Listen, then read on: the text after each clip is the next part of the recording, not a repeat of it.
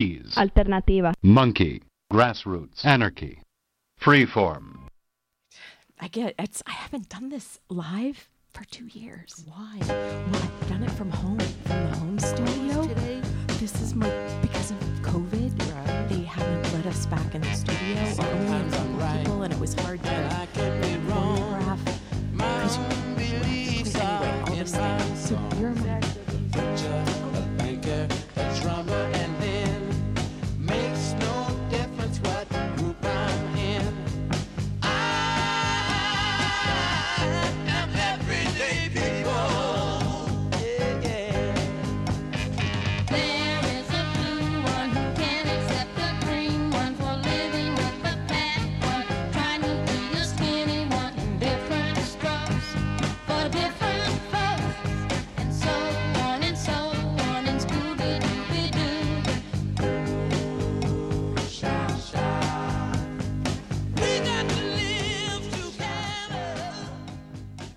Good afternoon.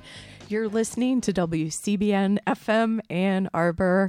I'm T Hetzel. You've got Living Writers. And today I'm I'm completely beside myself because Michelle Oka Doner is here in the studio. Michelle, welcome back to WCBN.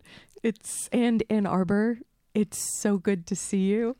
It's so nice to be back. I think I'm here all of 148 minutes, and look where I found myself. I just arrived. The place to be. Thank you so much for fitting us in and fitting me in, because it's been since 2016. That was our first Living Writers conversation, and you've been back and forth in Ann Arbor, and we've sort of missed each other, I think, a little bit. I've missed you, I should say that. And so it's so good to see you, because you're back in town today for the Penny W. Stamps celebration of the 10th anniversary of the naming of the Penny Stamps as the Art and Design School. Correct. And they're kicking it off with a bang, I think. I can't think. You're the best. That's so sweet. She was a good friend, and actually I met her under a banyan tree. No. Yes. I think we're in for an hour today, aren't we? This is going to be great. How so? Well, she was here in Ann Arbor when I was here. A year ahead of me in the old A&D building, so I must have passed her on the stairs because there was only one way to go to class. We all went up and down on those wonderful stairs. And yet she was in interior design, and I was in fine arts, and our paths didn't connect in class. So years went by, and I would read the alumni publications, and I see her name because of the lecture series, and I was excited to see the lecture series begin. Then I go to a dinner in Miami at Fairchild Tropical Gardens, David Fairchild's private home, the Kampong, and it was a small dinner because it was celebrating the Kampong joining an international group of botanical gardens that were significant. And I was introduced to this beautiful woman in a black knitted dress. She just stood by the table.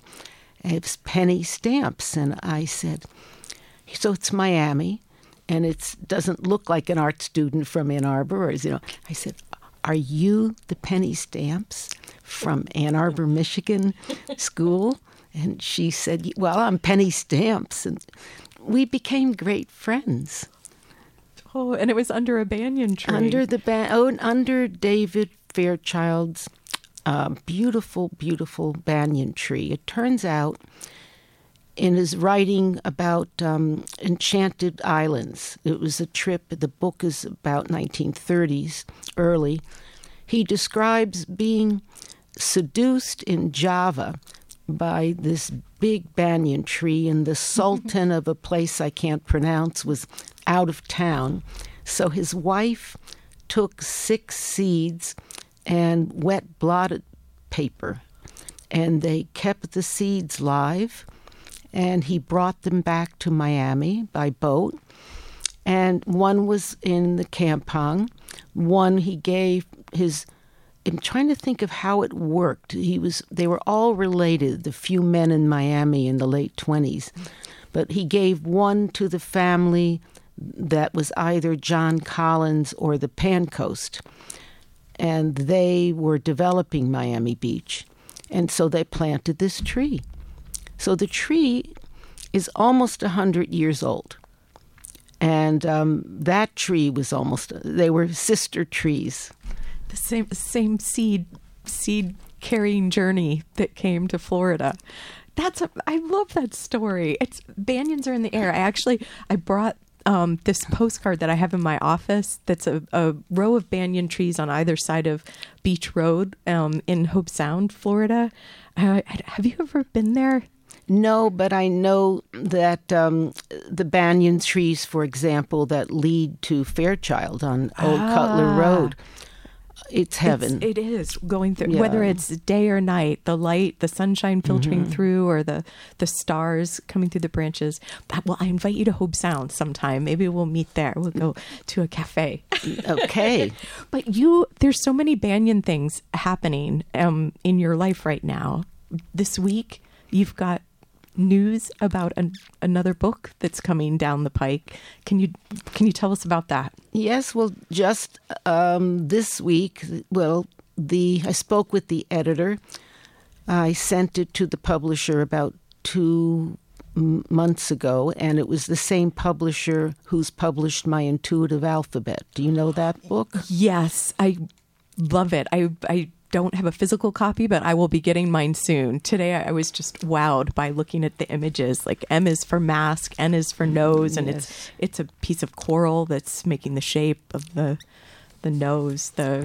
Well, actually, that alphabet has also traveled. It's at Oxford in the library with all the old alphabets.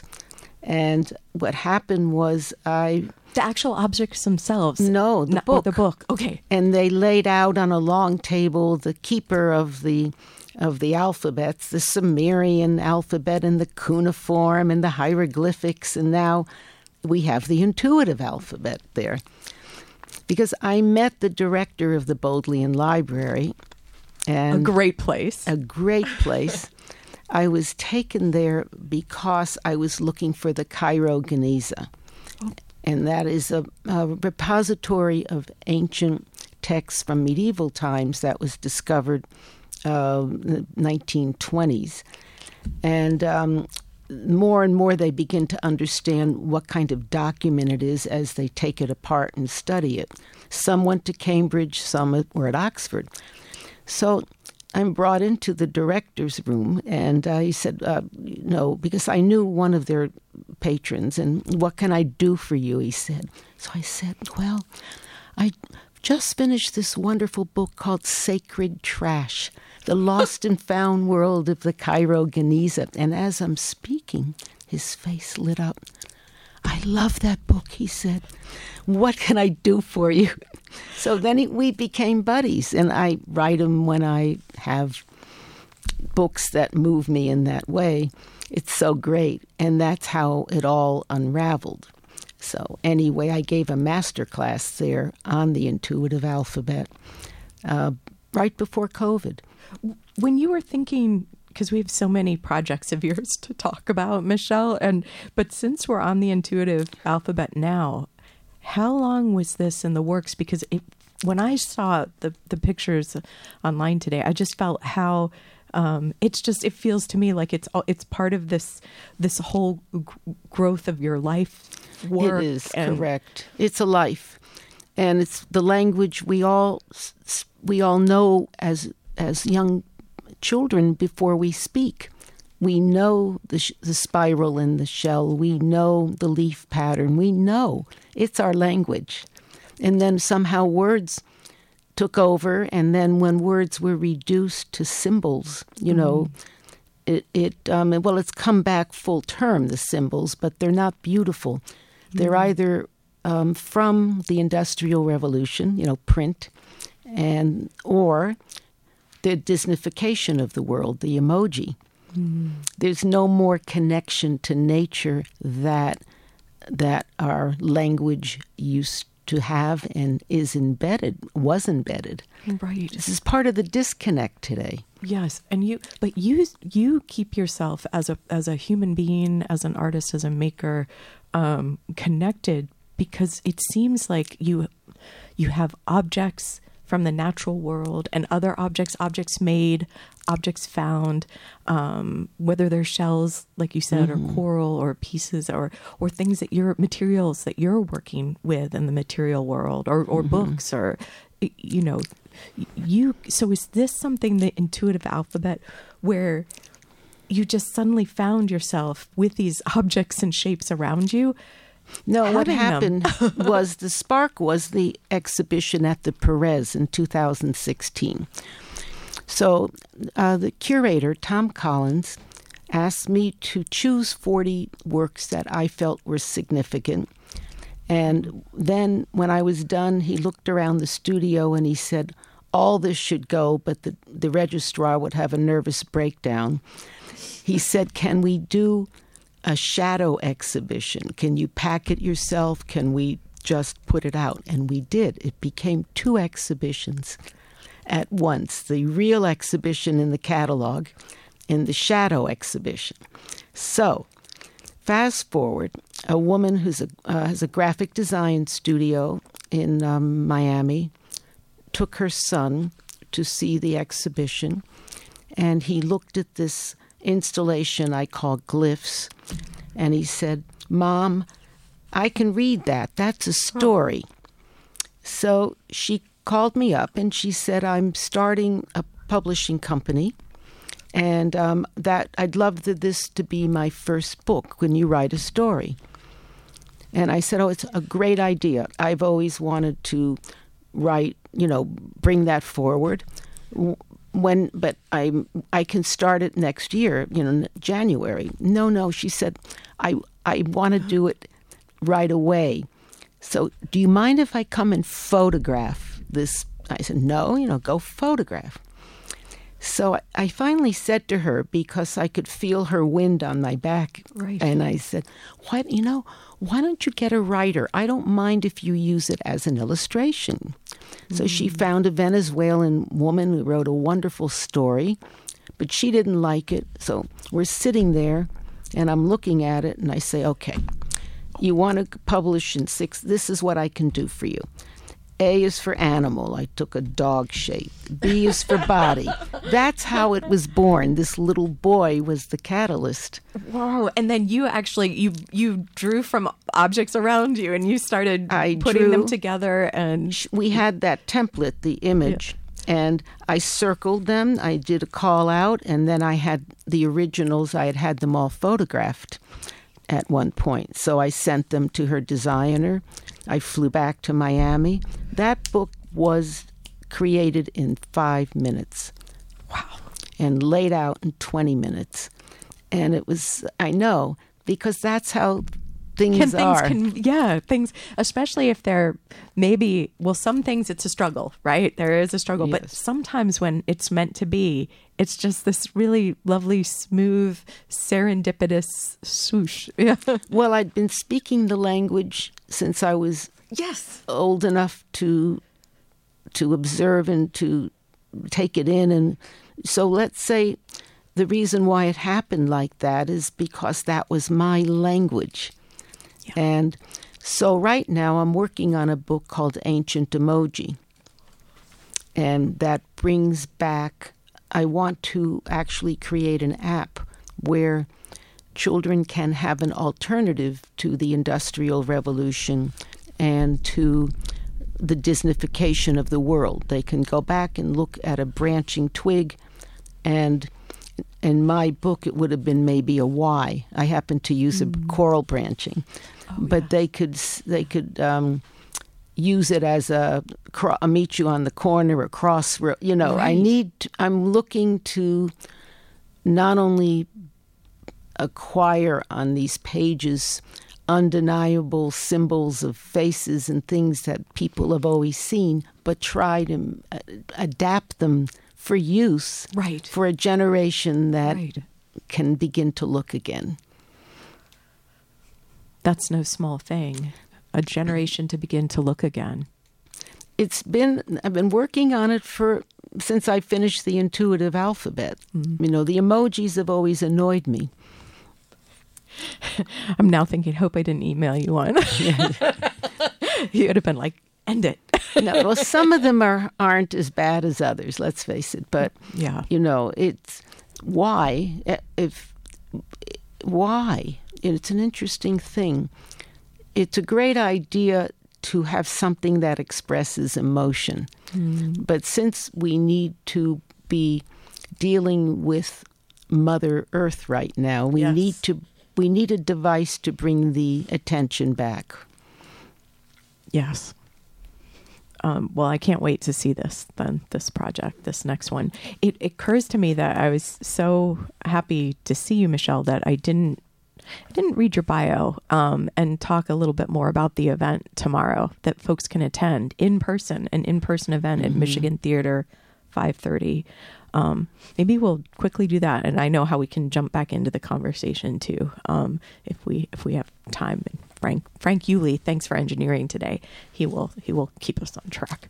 But for now, the bio and the event, Michelle Oka Doner is in town. Tomorrow, the event through Penny W. Stamps Art and Design Speaking Series, the Penny Stamps Speaking Series.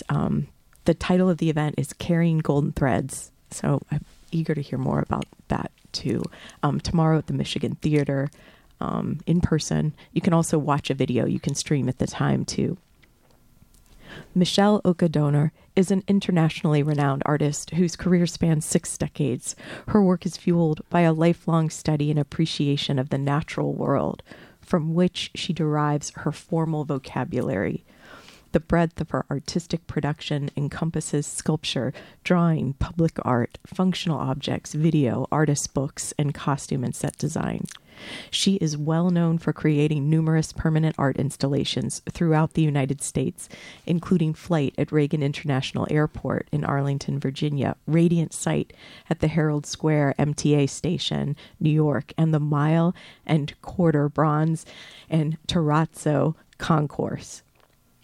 Am I saying terrazzo? Right? Or yes, you said it the way I used to. Yes. Is that okay? A walk on the beach at Miami International Airport, seen by 40 million travelers annually. So many people. That's my favorite. I'm not biased at all, right? With our Florida connection here. Oka Doner's work is found in collections around the world and also closer to home here at the DIA, the Detroit Institute of Arts, and the University of Michigan. Michelle Oka Doner is here in Ann Arbor to give the talk Carrying Golden Threads as part of the 10th naming anniversary celebration of the Penny W. Stamps School of Art and Design. September 20th, 2022 marks 10 years since the naming of the school in honor of Penny W. Stamps for the remarkable gift her and her husband, Eero Stamps, made to support art and design education at the University of Michigan. Back to Michelle. Born and raised in Miami Beach, Michelle Oka Doner was made guardian of the city of Miami Beach's centennial banyan tree and represents Miami Beach as ambassador for arts and culture in 2021. She maintains a home and studio in New York City. I'm so glad you're here. I'm so happy to be here. It's so nice to be home. I always feel home when I come to Ann Arbor. You had some formative years here with the undergrad and then your fine arts degree. Yes, well, they were formative years. I think for the nation also, it was a very special time, and things were felt deeply. Music changed. The way we looked at the world changed. You know, so it was as well as an education that was traditional. Michelle, let's take a short break, and then we'll come back and we'll pick up here. Now we're going to hear music, I believe, that accompanies the video of the installation that we talked about, A Walk on the Beach.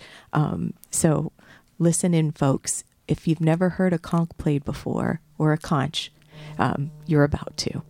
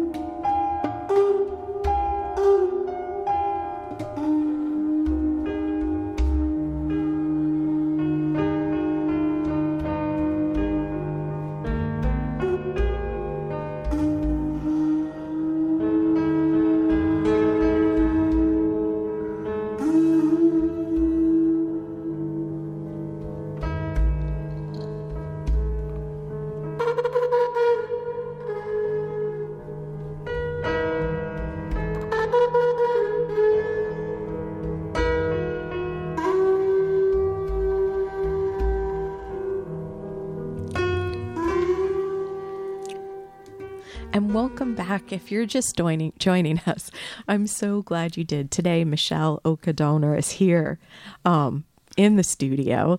I'm thrilled to be sitting in the same room with you, Michelle. Seeing you. So sweet. And today on the table, there's Michelle. As if you've been listening for the first quarter of the program, you know there's a multitude of projects that are being in the process and also being born. That Michelle is always working on. Today on the table, we happen to have one of my personal favorites, Into the Mysterium, a wonderful book that you can check out, a conversation that Michelle and I had in 2016 if you'd like to know more about this beautiful photo book of a project. And we also have Miami Beach, Blueprint of an Eden, live seen through the prism of family and place by Michelle Oka Doner and Mitchell Wolfson Jr., which has, maybe we could talk about this book a little bit now.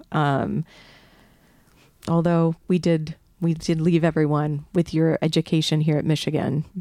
Maybe let's go there. Let's go back to that for a minute. And well, they're connected. You know, the city of Miami Beach, let's say, you know, living there. And it was a new city, you know, incorporated 1915.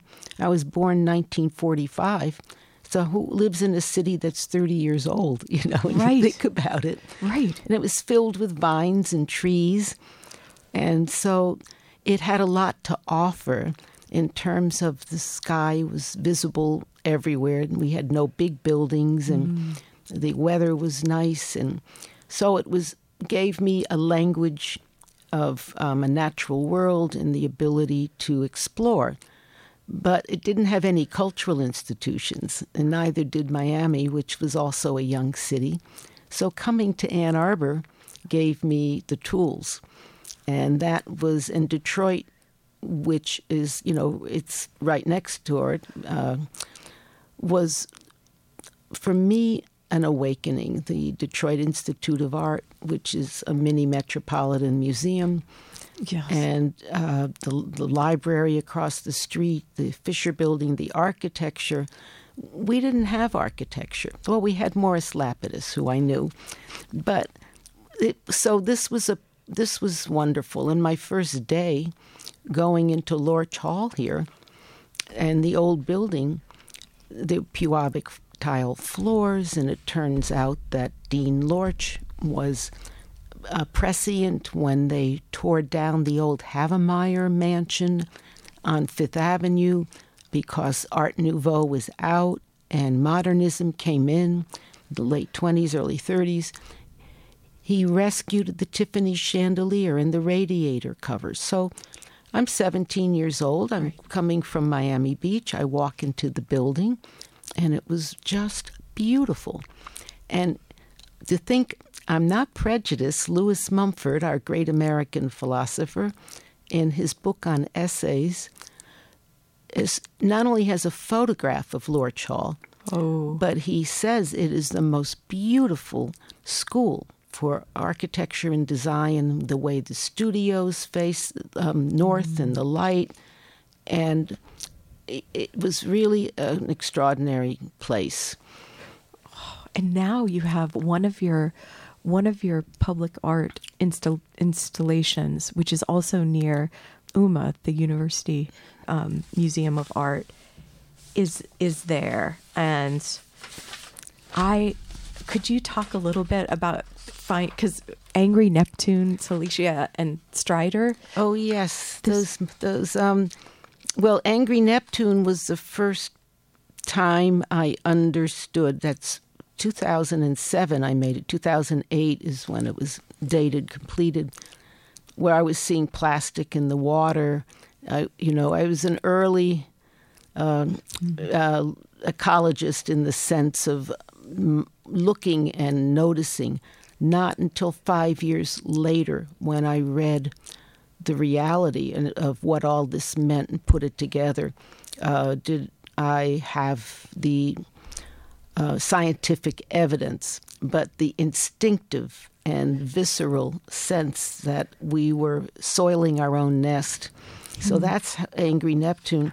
And then the other pieces also were inspired by Mother Earth, the forms, and they were having a conversation. Now, I can't figure out if they came way before us or whether they're coming way after us. But and because they're made out of bronze. And how did you first make these? Because they're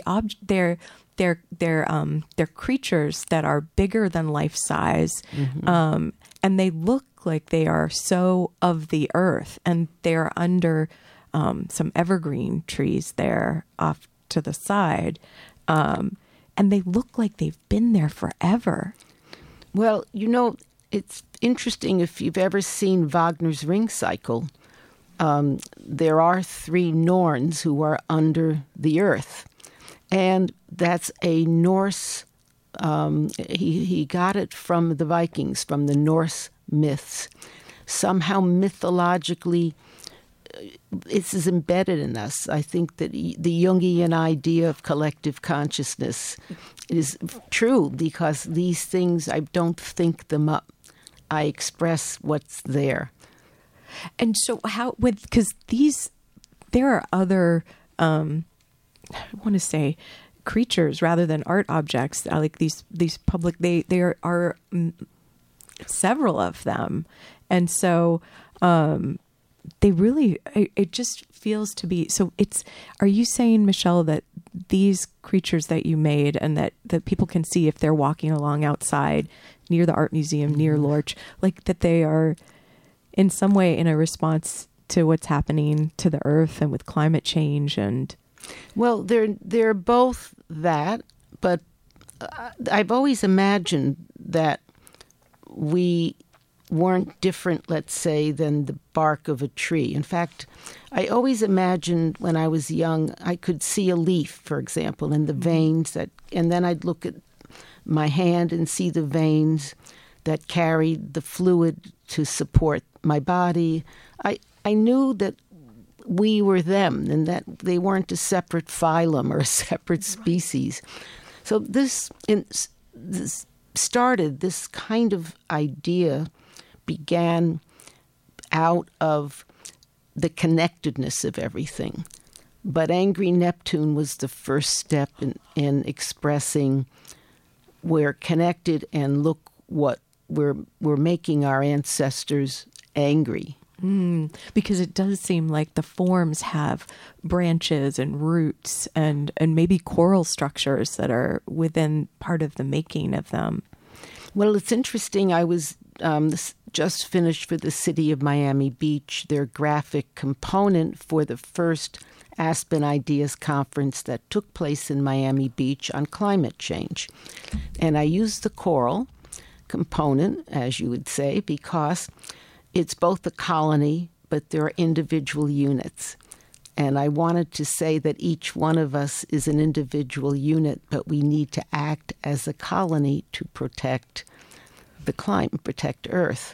So, but these are, there's a lot of forms that don't really have names because you want to look, the whole is greater than the sum of its parts. I used wax, I used wood, I used everything that would burn out. So there's no coral really because that's limestone. Isn't that interesting? Yes. So when you do a bronze, you could make a mold, but if you make a mold, you lose a lot of the texture. It's like kissing through cellophane, you know. You still got a kiss, but it's less intense. Less a kiss, yeah.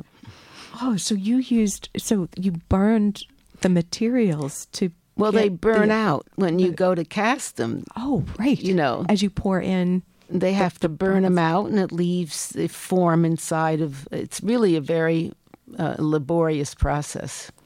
And you... But you don't mind a foundry. Well, you know, I realized I started working in clay, and I was making sculptures that... The larger they became, the more fragile some of them were and cumbersome, you know. So I switched to casting bronze in the mid-'80s so they wouldn't fall apart. Of course, I missed all of the textures I was getting that were direct in clay. But I learned how to work wax like clay and make it a direct burnout without a mold. How do you make sure as a maker, as an artist and person, that you are always open and growing through? Because just hearing you speak in this one moment about working from clay and then the process of and the change, the transformation, really, like. You as a maker and what you're pulling in. You know, it's like you can never enter the river at the same place. You know, the same. What does they say? You can't enter a river at. It's never the same river. You know, so it's always moving. Life is always moving, so you can't stay still. You know, you have to when you move with it. You're traveling. And mentally and visually, you're moving, you take in and you keep going and you respond, you know. And so it's part of it's a natural process to keep growing. We do keep growing, you know, and you can just look at me and I haven't seen you since 2016. So it's different. I look different and that's the same thing. Yeah, and all our cells are different, as they say, right? It's every 7 years or something. We're different. It seems to me that with your work, it's always changing, but it feels like there's these threads going through it, even in how you're open to change and changing things, and maybe resisting what others might want from you, but trusting something inside yourself. If I think back to the times that I read about when you were in maybe your first exhibit in the Detroit Institute of Art, I think it was called Works in Progress, and you put it out on the gallery floor instead of something like at the time it was more, let's put it on a pedestal or let's put it on a wall. And yeah, 6 weeks before that exhibition was to open, the museum called and said, "Are you sure you want to use the floor? Because if we don't make the pedestals now," I mean, they kept wanting, but that was the beginning of setting aside and returning, really, setting aside art on a pedestal, which I felt wasn't where it belonged, and returning it to where the same realm we're in. And if art has a sacred part, then that's the same realm we're in. We need to have what Martin Buber called an I-thou voice. So let's all be art and people and everything on the same plane. Let's not put things, objects, on pedestals and leave us, wading through the muck. Right. And then this moment where you're placing the pieces, which I think were images of writing, in process of drafting, maybe. Glyphs, yes. And a work in progress, even with that, when you think about making and revising, and then also seeds in different stages of germination, which is just such a beautiful idea. Not to mention it connecting back to the banyan seeds that were taken from Java. Well, it's interesting. I was reading in 1972, Kawabata won the Nobel Prize, first time a Japanese person. And they started translating first Spring Snow and 1,000 Cranes. That was the great book. And then Mishima. And Mishima wrote the tetralogy, and he had the idea of seeds of consciousness, karmic seeds. And I loved it. I underlined it in the book, which I don't often do. And I started making seeds, and the seeds were in that exhibition on the floor where they belonged. They didn't belong on a pedestal. They belonged on the ground. So that marble floor was as close to the ground as I ever got in the museum.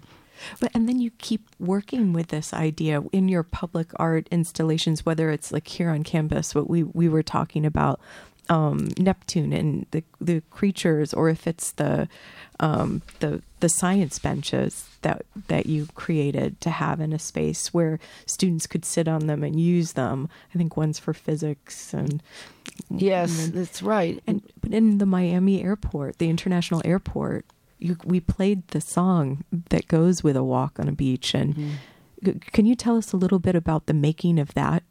Because that's a huge installation. That took many years, and it was originally about a little less than 4,000 square feet, and it was an experiment. I wasn't 100% positive all those bronzes would stay in the terrazzo. Think about that. But I signed the contract, and I had done a small work, two small works, as one in Evanston Public Library, one in the Sacramento Library. And so nobody was calling me up complaining, so I thought I would try it on a large scale. See, you take risks, yes. And then I wondered what's going on here. People will walk on it. I knew the luggage would go, but then I saw them plan these concession stands, and I thought, gee, it's not in a frame. Then I got the idea that the walk on the beach, always you see that foam, that line, the littoral zone. And I decided maybe I can sprinkle mother of pearl. Now, don't ask me how and why. And I wrote Vivian Rodriguez, who was head of public art, and I explained I needed a framing device to separate the vernacular from the sacred. That's, I think, how I said it. And she said, well, what, how you, I don't know. I said, let me figure this out. I asked terrazzo people, and they said there's a man in San Francisco who has unusual aggregates. So I get his 800 number, and I call him up, and I forgot he was 3 hours difference, and I woke him up in the morning. And he said, it's for art. I know a button factory in the Philippines, and they have scrap. And let me see if I can buy it for you. So fast forward, I had a $53,000 addendum, which was not nothing in 1993, to get tons, to buy everything. And then I didn't know if it would be ground out. That was, you know, when the grinder comes for the terrazzo. You can't mix it in because it'll sink. So I had to learn how to, what the terrazzo man called bird seed it in, you know, sprinkle it. Then we were afraid it would get ground off the top, so we bought rakes. It was a real process. And so put us in the picture a little bit, Michelle. Were you there experimenting in the international airport, or were you off in a studio experimenting so that you... But no, I was on... no, there was no studio. Nobody... You can't... Yeah, it's a big setup. Let me say it that way. It can't be a mile. Terrazzo. Right, right. Okay. No, I held my breath. And then he started a huge business because that sparked such interest. And now you can get mother of pearl, but it's all broken up by machines and it's homogenous. My mother of pearl had these little, it was all scrap, and it was I can see the difference. It always amuses me. And then the project expanded from a concourse to a whole terminal, and it kept going. And people are taking a walk on the beach. You've created this for them while they're traversing their between flights or arriving or departing, and they're walking on it. The art. It's so interesting. I don't know of another airport in the world where that floor would belong. It's so Miami. There's something about it that it's jazzy. It has rhythm. Yet it's natural. Everything there is a Miami you find on the ground. It's fallen out of a tree, or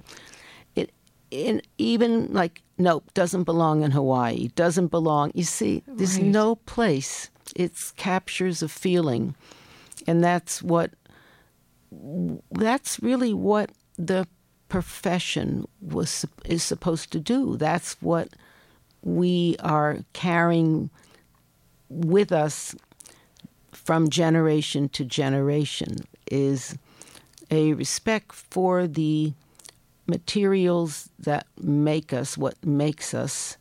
And in fact, Zora Neale Hurston said it so well. She said, I have memories within that came out of the materials that went to make me.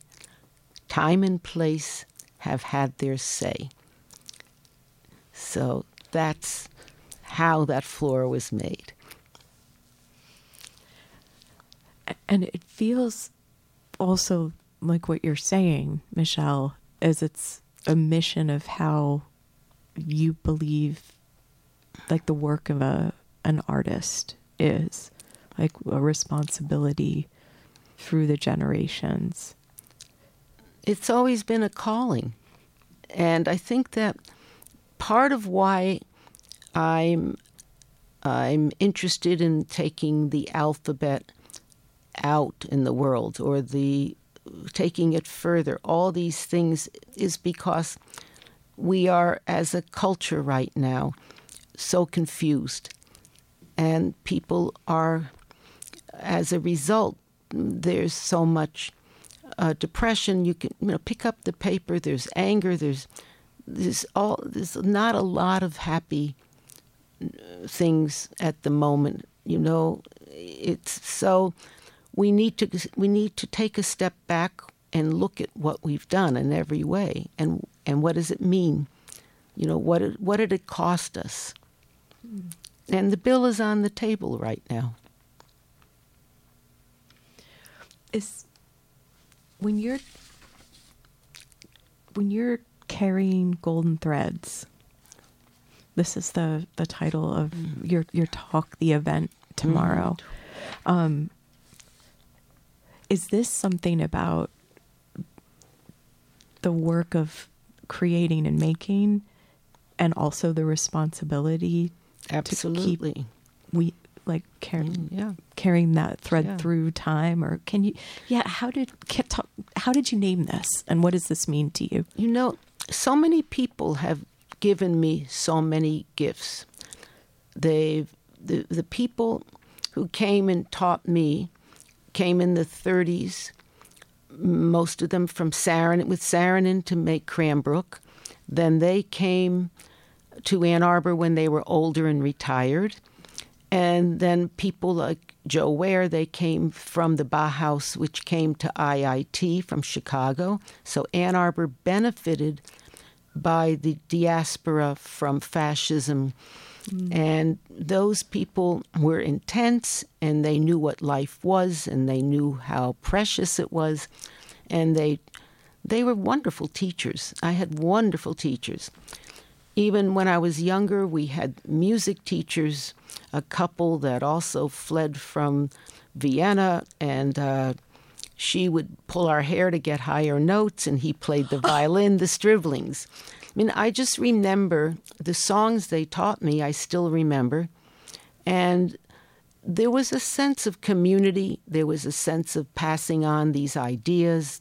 We had then my teacher, who had studied with Meyer Grotel, John Stevenson, he came from Cranbrook in graduate school, and then had a Fulbright to Japan, and he studied with Sochi Hamada, who was a national treasure.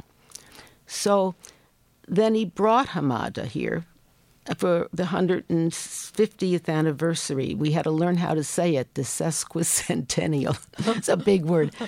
And that was 1967, and he came for the May Festival, and he threw pots. It was just unbelievable. So what do you accept this? You know, money can't buy all this. It's not a transactional thing. They're giving you what was handed to them. Mm-hmm. There's a great chain that's not visible right now. You know, what's visible are the brands. Mm-hmm. And I think a lot of this is drowning.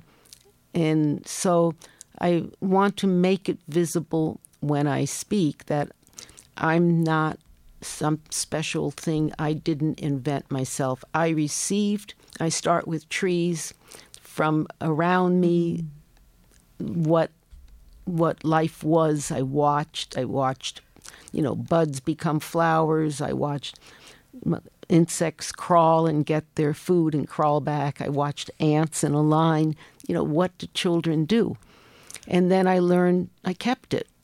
And then I learned to think about it in materials, and I was able to do it. I was able to get an education. Somebody had to think up a university. You know, think about all this culture that right now mm-hmm. is being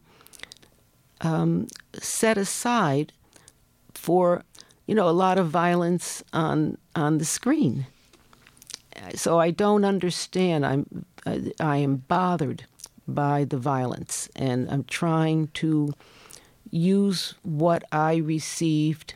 You know, what do you say about the shootings in school? You know, how do you engage people? This is so yes, there's and help people move past hopelessness. Yes, so it's not. I'm not about to talk to anybody and never have about a career. That's right. You know, this is not about a career. This is about. Life is a laboratory for living, and you know. It's always, and it's a noble experiment. So that's what was handed to me.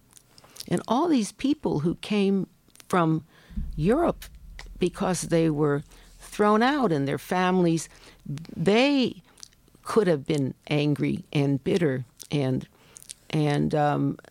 held back. And instead they were an extraordinary generation.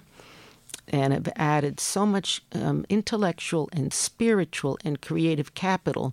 And Ann Arbor had a nice handful of it, a wonderful, wonderful share of all these traditions.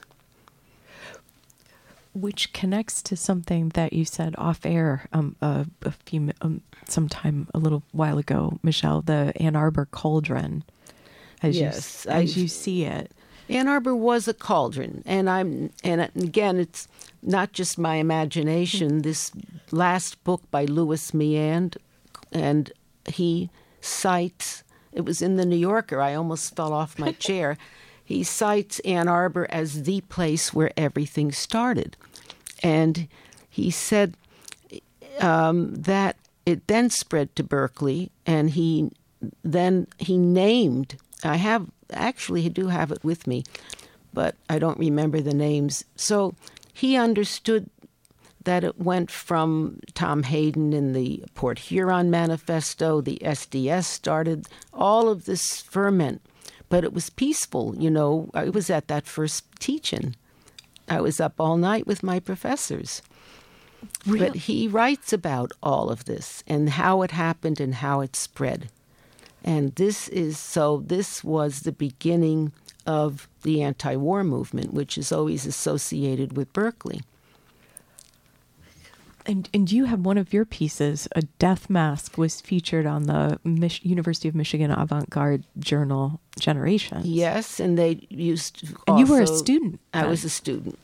I went from Miami Beach in this idyllic life into a cauldron of ferment, of activity and creativity and experimentation, and it was just wonderful. And I had the emotional ballast to not get sucked down into the vortex of it, but to really dance around the edges of it and capture as much of the pollen that I could personally sustain, and then try to master all that I saw and learned. And it's a job. People don't understand being a student, yes. And then taking it with you, yes.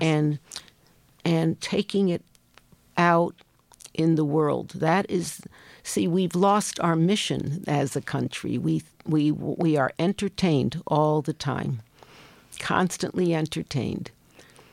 So this is where I'm political again. I've come back to Ann Arbor to rouse them a little bit, and in honor of the golden threads that were here at the school. Mm-hmm. They were hardworking people, even though we drank, we hung out, but we parsed the world, you know. Like Kurt Weill's Lost in the Stars, you know, they went through our fingers, but we saw them, and we knew, you know, we were enthralled with the magic of living. And it's, you carry those memories and moments with you as just as part of your being here in this moment, but also through your hands. Right, what you are making. Well, that's what art is. It's transformation. But we're all built on we're all standing on other people's shoulders. None of us are just the greatest, you know, the invention of we have to get out of what's known as the Freudian era of art and go back to the Jungian, the collective consciousness, the understanding of, and Lewis Mumford in The City of History says there's two periods always. He says the Neolithic and the Paleolithic. The Neolithic is the Council of Elders and the grinding tools, and you know, and the Paleolithic is the solitary king and the knights and the sharp pointed tool, you know, arrows and all. Isn't that interesting? Yeah. Yeah. So, you know, Barack Obama was a Neolithic president, and then we got a Paleolithic president.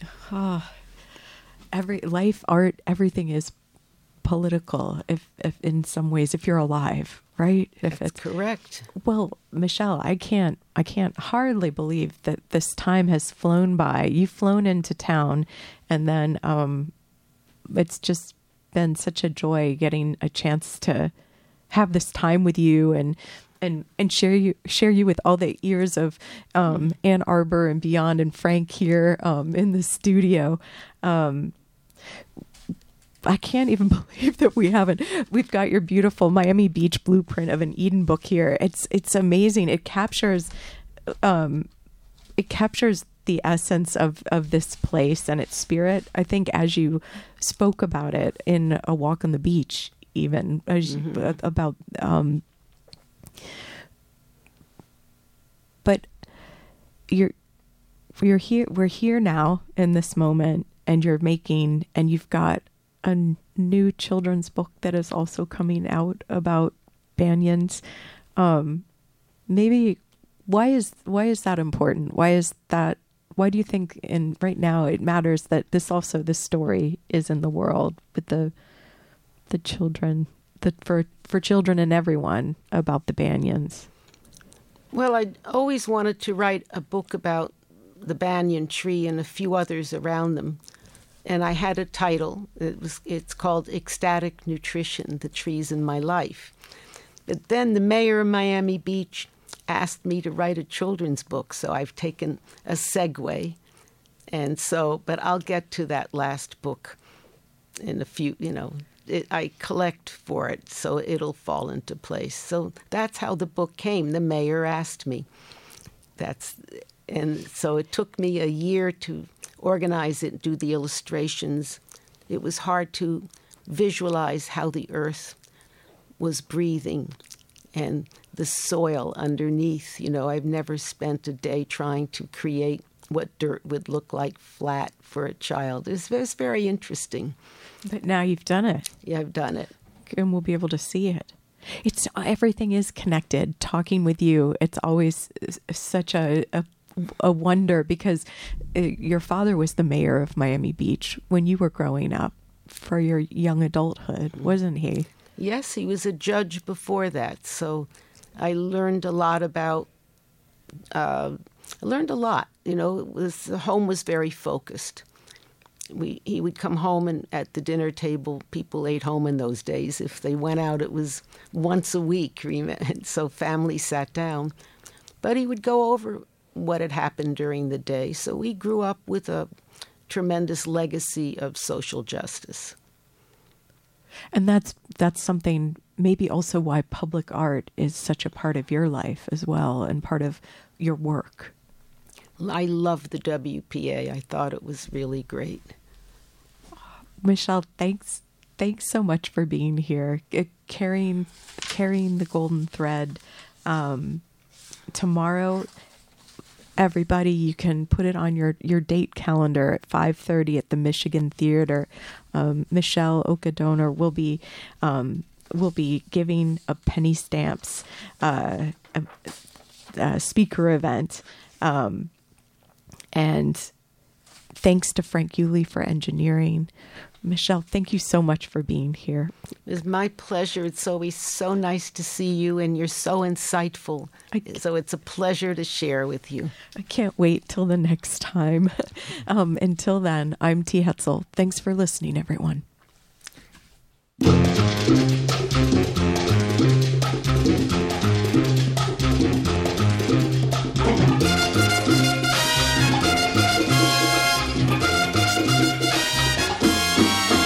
Pa' mí tú no eres nada, tú tienes la verba colorada.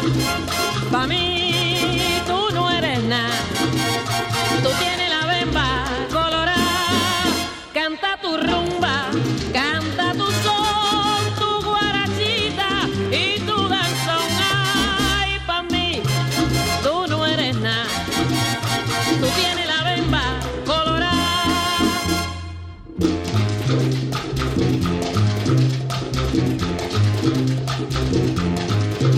Vaya.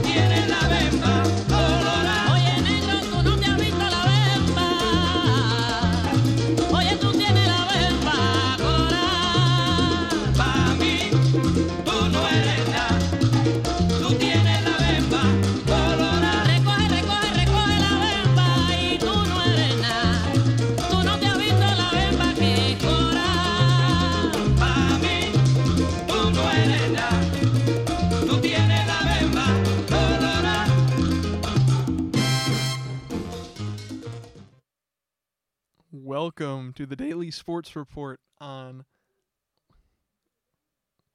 It's on. Hold on.